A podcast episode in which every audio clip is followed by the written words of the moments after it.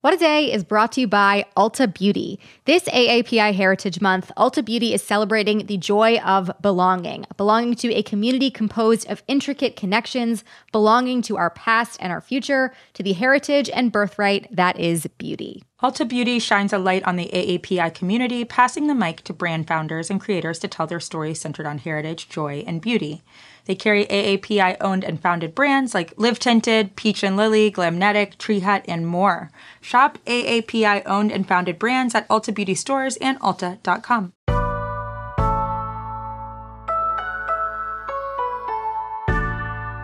It's Tuesday, November 2nd. I'm Gideon Resnick. And I'm Josie Duffy Rice, and this is What a Day, where we would never tell you it's too early to start playing Christmas music. Yeah, uh, we might think it privately, but we are not going to say it to your face. You know, everyone's on their own timeline, and to some people, that means December starts in November, and that's fine. Kind of. On today's show, the latest from the climate conference in Scotland, plus New Zealand voted for its bird of the year, except the winner, spoiler alert, wasn't a bird. Huh. Okay. Uh, but first, it is election day once again in the U.S. Virginia, we are so much better than the politics of hatred. And in the next three days, we are going to prove it. Let's get out, let's vote, and let's keep Virginia blue. Thank you very much. I feel a big sigh of relief. Um, finally, uh, after all of these months um, of hard work, the moment is here, and I look forward to the results on Tuesday night. Tomorrow, we will push until the polls close to make sure the energy that we see out in community matches the turnout and matches the excitement for where we're headed in Boston's future. Those are just some of the candidates on the trail, some of whom you've heard right here on What a Day. Yeah, and one big race that we're watching is the contest to be Virginia's next governor. That's where a lot of eyes are. Polls say that it is a close race between Republican candidate Glenn Youngkin and Terry McAuliffe, the former Democratic governor of the state running for another term. And among the other major races are a gubernatorial election in New Jersey, mayoral races in Cleveland, Buffalo, Atlanta, and Boston, not to mention ballot measures, city council, state legislatures, and more. There's a ton happening today. Our own listeners shared the issues that they're thinking about today as well. One wrote to us that they're focused on the Boston mayoral and city council races. Another in New York said they were invested in the voting rights ballot measures and that they were going to, quote, vote yes on all five. Nice. Uh, so we wanted to talk about the climate of today's elections, the issues that are at play, and candidates up and down the ballot. So we have with us Amanda Litman. She is the co founder and co executive director of Run for Something, an organization that recruits and supports diverse and progressive candidates in down ballot races across the country. Welcome to What a Day. Thank you for having me. Happy Election Day. Yes, indeed. Off year elections, as we know, often tend to have lower turnout. Sometimes people are not necessarily keyed into everything that is going on. What is your sense of the mood of voters right now? Well, I think we don't really know what today is going to look like. I mean, if Terry McAuliffe is able to win the Virginia governorship, which the numbers say he probably should. I think that's a good sign that Virginia is firmly blue. Mm. But we have seen that when education has becomes a really salient issue, which something the Republicans have done a lot of work to do, it is top of mind for voters right now. It makes it really tough because they have turned education into this really messy partisan political process to turn what was a sort of abstract conversation about critical race theory and masks that suffocate our kids and all of this into genuine rage on Democrats are trying to teach your white kids that they are lesser mm. inherently and they're trying to kill them by covering their face. That conflates things like equity and history and race and science and facts and masks and vaccines all into one clusterfuck uh, of a conversation. Yes, that that's a good way to put it for sure. Yeah, we were just thinking about Virginia, and in Virginia, both the governor's race and the races for state legislature are being seen as this really important litmus test. So what do you make of that and what do you see when you see these races? Do you really think it's a reflection on Biden and the Democrats more broadly, or do you think this is kind of a specific Virginia dynamic? Well, I think it's a little bit of both. You know, it's certainly a reflection of how Democrats and Republicans are feeling about the party. It's a reflection of how energized they are.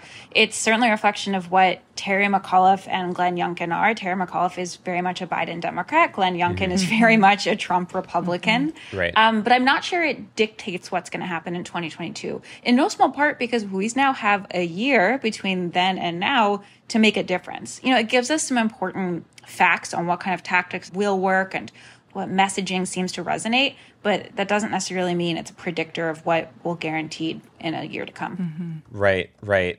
And what is your overall assessment of negotiations that people are following over bills in DC, for example, um, as being something that we tend to assume is going to resonate or impact with voters? What's happening in Congress and what's happening in the Virginia gubernatorial and state legislative elections have little to no relationship. Mm-hmm. I think Congress shouldn't take any cues from it either. Like, right. maybe if a Democrat wins, they should be fired up to pass legislation. Maybe if a Democrat wins, they'll feel complacent and like they don't have to. Mm-hmm. So I don't think we should assume that voters are taken into account. I don't think we should assume what Congress is going to read into it. We've talked about several local races on the show with different candidates. And India Walton is one of the, I think, the most interesting and kind of surprising races that we've seen. So if she wins today and becomes the mayor of Buffalo, she'd be the first self identified socialist to lead a big American city in decades. She struggled to get the backing of some in the Democratic Party at first. But what does the momentum behind her candidacy really tell you about people's desire for leaders like her? India is just the best kind of candidate. She so genuinely understands her community mm-hmm. and she's able to speak in a way that makes these abstract concepts like yeah, like what does socialism mean? What does justice mean? What does equity mean in a way that really connects to specific issues that matter to people in Buffalo? Right. It's not just about safety or justice. It's about like how do you feel on your street and what can the mayor do to impact that? She's such a star. And I think win or lose today, she is going so far if she wants to. And um, to stick with mayoral candidates for a 2nd mm-hmm. uh, another candidate that we've talked to before is Michelle Wu. She's running for mayor in Boston. And both of the candidates there are women of color. So whoever wins, it's going to be the first time, I think, ever uh, where yeah. the city is not led by a white man. What does that tell you about the diversity of people who are out there that feel compelled to run for office that are getting into the arena? And what does that mean for what we see in politics in the future? I think Michelle was an incredible example of a woman of color who came up through the city council, who was not willing to, you know, quote unquote, wait her turn, um, you know, following in the footsteps of Ayanna Pressley and running and sort of claiming her space. And the thing I'm really pumped about for her is assuming that she wins today, which seems pretty likely, she's going to be joined by a bunch of amazing folks on the city council. You know, mm. Kendra Hicks in District 6, who will be the first black woman to represent her district. David Halbert, who's running for an at large seat. Ruthzee Louijeune, who's a Haitian American running for an at large seat. Hey, Ruthzee we went to law school together. She's a friend of mine from college, too. So I'm super excited about her. She's amazing. I got to talk to her for the Run for Something podcast because we've endorsed her as well. And she's just like so sharp. And it's just like these incredible, especially like women of color, candidates of color mm-hmm. running for city council in Boston. It's just, I mean, we're seeing this down at Atlanta too. There's Liliana mm-hmm. Bakhtiari, who's a young queer Muslim activist running for Atlanta City Council, really redefining how you talk about these big abstract issues in a way that so clearly can make, I think, make sense to voters. Mm-hmm. So you brought up Georgia. Um, I'm in Atlanta. Uh, in states like where I am, and other states, right, Republican officials have tried so many tactics to restrict or limit people's right to vote, and I think to even further just reduce trust in any outcome at the ballot. So, mm-hmm. what concerns do you have about that today? Well, I think it's something we have to be on the watch for and call out when we see it. You know, mm. name that they're trying to sow distrust. They're trying to make you not believe in this.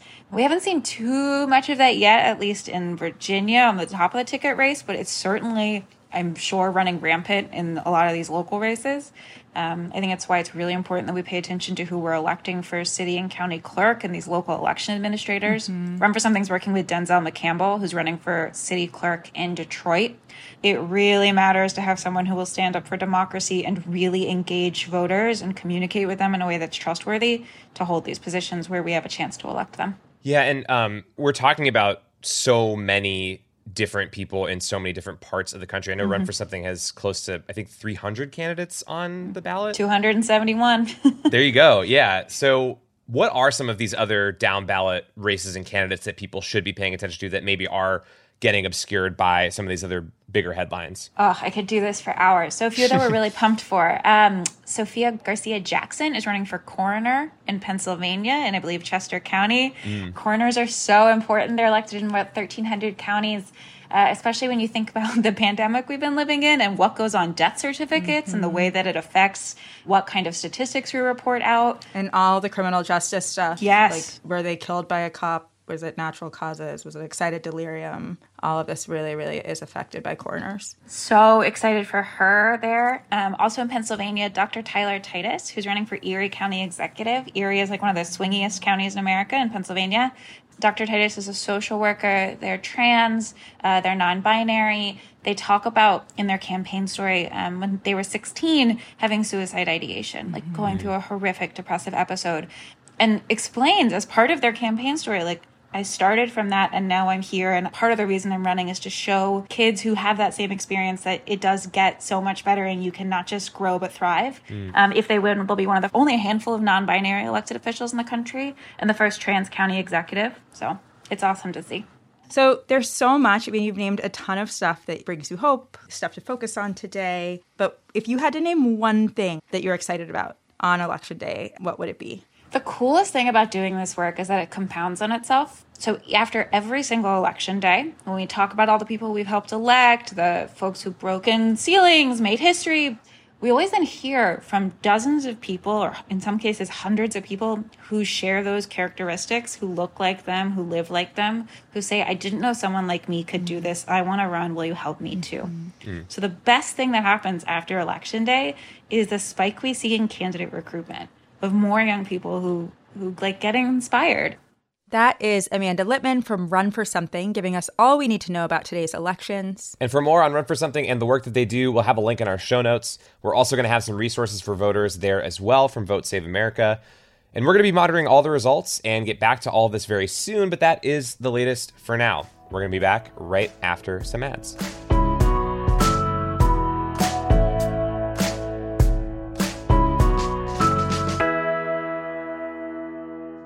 What a Day is brought to you by Monarch Money.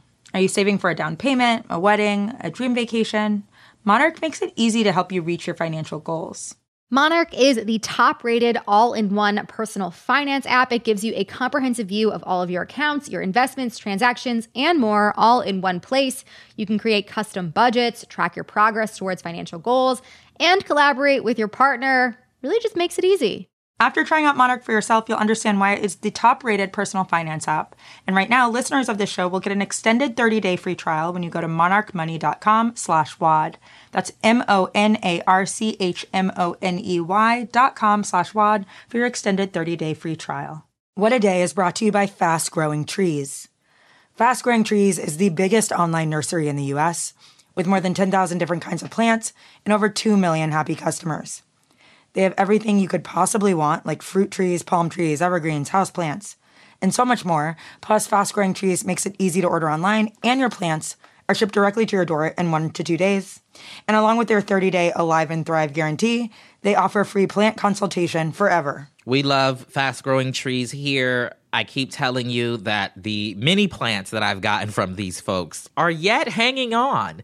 Um, and that's not because I have a green thumb, okay? This spring, fast growing trees, they have the best deals online, up to half off on select plants and other deals. And listeners to our show get an additional 15% off their first purchase when using the code WAD at checkout. That's an additional 15% off at fastgrowingtrees.com using the code WAD at checkout. Fastgrowingtrees.com, code WAD. Offer is valid for a limited time. Terms and conditions may apply. This show is sponsored by BetterHelp. Therapy is a safe space to get things off your chest and to work through whatever's weighing you down. If you're thinking of starting therapy, give BetterHelp a try.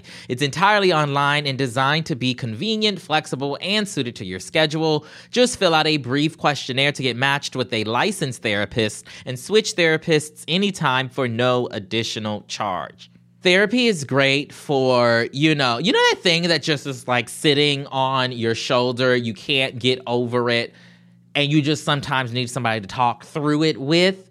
Therapy can be helpful for that you all okay? You got to get it off your chest you know? And you can do that with betterhelp. So visit betterhelp.com slash wad today to get 10% off your first month. That's 10% off your first month at betterhelp h-e-l-p dot com slash wad let's wrap up with some headlines. Headlines. The COP26 UN climate conference began in Glasgow yesterday with a series of dire and appropriate warnings about the state of the global climate crisis. Here is UN Secretary General Antonio Guterres. It's time to say enough. Enough of brutalizing biodiversity.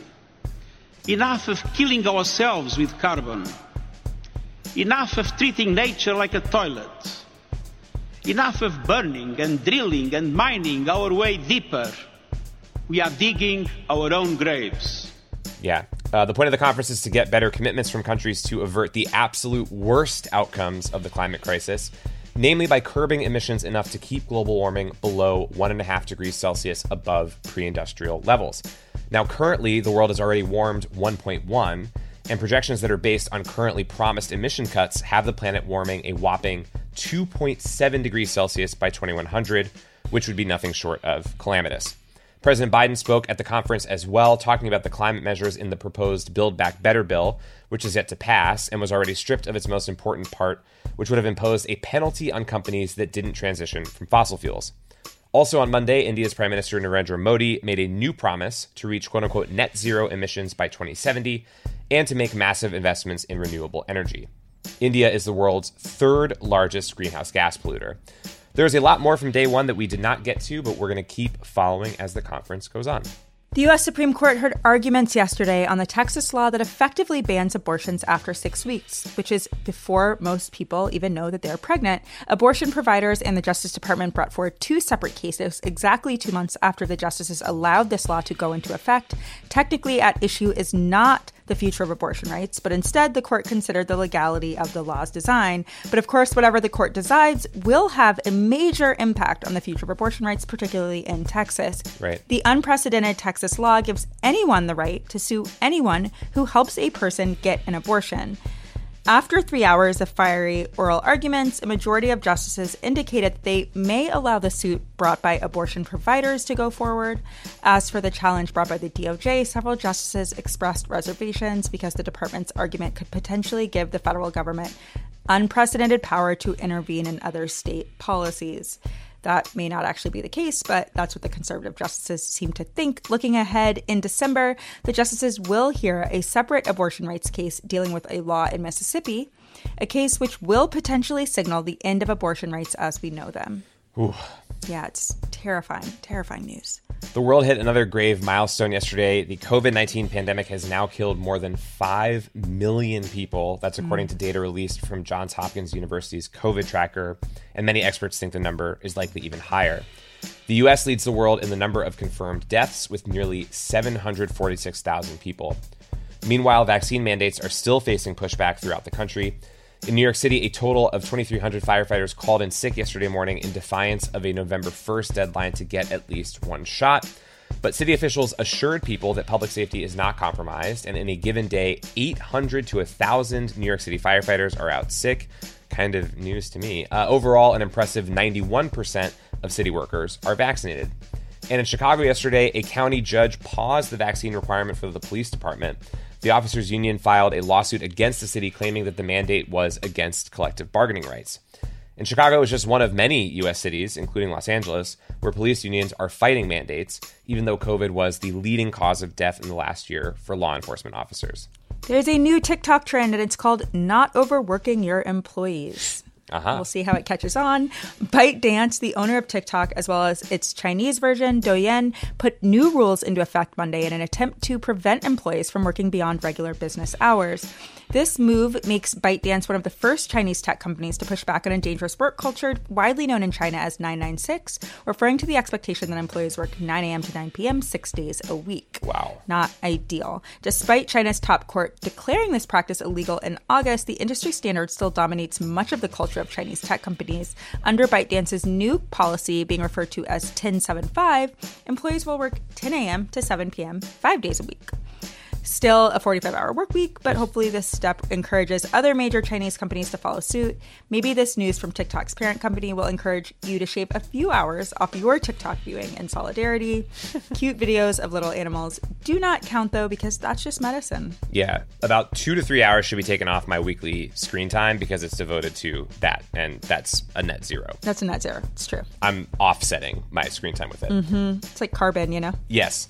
A New Zealand Bird of the Year competition ran afoul Monday when the long tailed Oh, bat, a land mammal, flew away with the top prize. the jokes, Everyone, the jokes. take this moment to breathe that in. Uh, every year, New Zealand's conservation charity Forest and Bird runs a two week campaign to raise ecological awareness about the island country's hundreds of native species, this year allowing two native bat species to compete. Nearly 57,000 voters globally cast their vote in the instant runoff style election, the most in the contest's 16 year history. Now, the bat led by a large margin for most of the competition, despite most New Zealanders having never encountered the mammal. The long tailed bat is a shy, nocturnal creature, but enough about me. Uh, roughly the length of a thumb, able to fly at top speeds of 35 miles per hour. Uh, the Bird of the Year election is no stranger to controversy.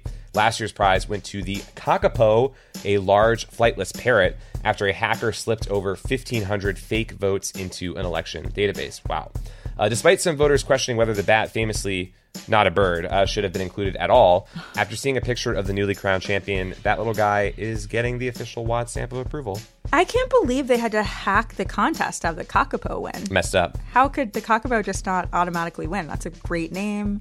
Flightless parrot. Love everything about it. I would have voted 1,500 times for the Kakapo myself. The only election audit that we need is of this specific election because there's something true. that is strange happening in terms of the results here. If we can hack the New Zealand Bird of the Year contest, what is sacred, you know? Exactly. Our infrastructure is crumbling if that is the case. uh, and those are the headlines. That is all for today. If you like the show, make sure you subscribe, leave a review, vote in your local elections, and tell your friends to listen. And if you're into reading and not just bat stats like me, What a Day is also a nightly newsletter. Check it out and subscribe at crooked.com slash subscribe. I'm Josie Duffy Rice. I'm Gideon Resnick, and, And bats are the new birds. We didn't say so. New Zealand said so. Honestly, I'm just learning today that bats are not birds. So a lot is happening Exactly. in my adulthood. You never stop learning, guys.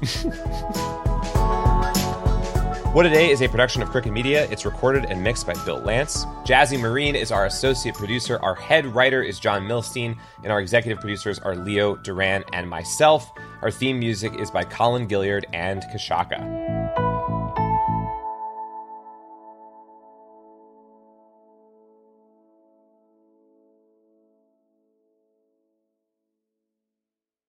Angie's list is now Angie, and we've heard a lot of theories about why. I thought it was an eco move. Fewer words, less paper.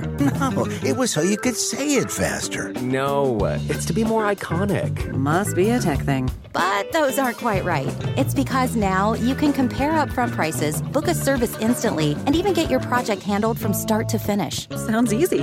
It is, and it makes us so much more than just a list. Get started at Angie.com. That's A N G I, or download the app today.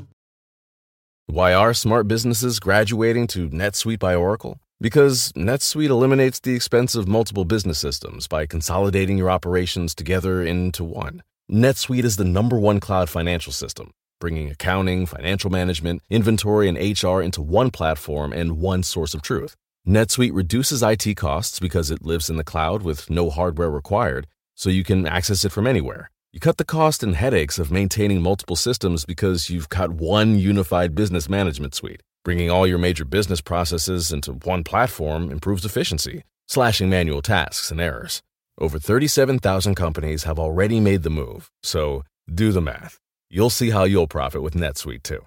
And now, by popular demand, NetSuite has extended its one of a kind flexible financing program for a few more weeks. Just go to netsuite.com slash podcast 25 for more information. That's netsuite.com slash podcast 25.